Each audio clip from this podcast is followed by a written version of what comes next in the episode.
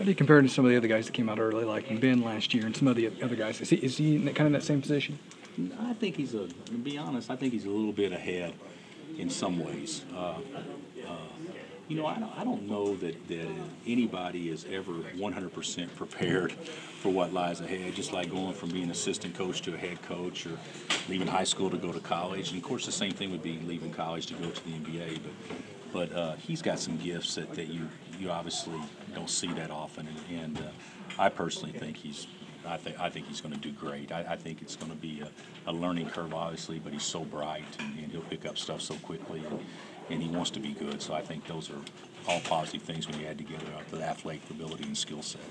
Bill, all we see is mock drafts and all that, which have him number one. Do you have anything deeper than no. that? that? You know what? I don't. I don't really. You know, I, they, they've had they've kind of had guys flipped uh, all year long, if I'm not mistaken, between uh, Andrew and and uh, and Jabari and, and, and obviously Joel. Joel. And so, uh, you know, I don't know how all that is going to play out. To me, to me, so much depends on um, who picks one and, and if they have a need. You know, I, I still think you probably pick the best talent, but if the talent level is comparable and you have a big, you may need a guard, or if you have a wing, you may need a big, or, or whatever the situation would be. So, uh, I think he's going to be. I think he'll do fine. But I, I do think him going one or whoever goes one, and depending on who comes out, uh, in large part will be determined by workouts and, and, and, interviews and things like that because everybody's seen these kids so many times. I, I, don't think you can throw that much on them, but I do think getting a chance to meet them and engage with them will be something that will really benefit Andrew because everybody will be impressed.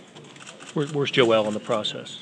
Uh, I, I don't you know, I think Joel is is uh, gathering information, but not so much information on where he's going to be picked because it's going to be the same thing. He's going to go high, and and the, the decision that he needs to make is what's best for him. You know, uh, over time.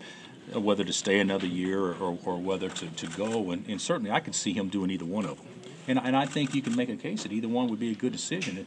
He's not quite like Andrew. He's been playing ball his whole life. This kid's played three years, so he's still trying to figure it out. So I, I do think it's a different situation, but but uh, uh, he's not ready to jump in uh, uh either way right now. He's he's uh, we've talked a lot, but certainly I don't think that he's uh, close to making a decision at least in the in the next few or several days. I, I think it's something that'll probably play out for a while.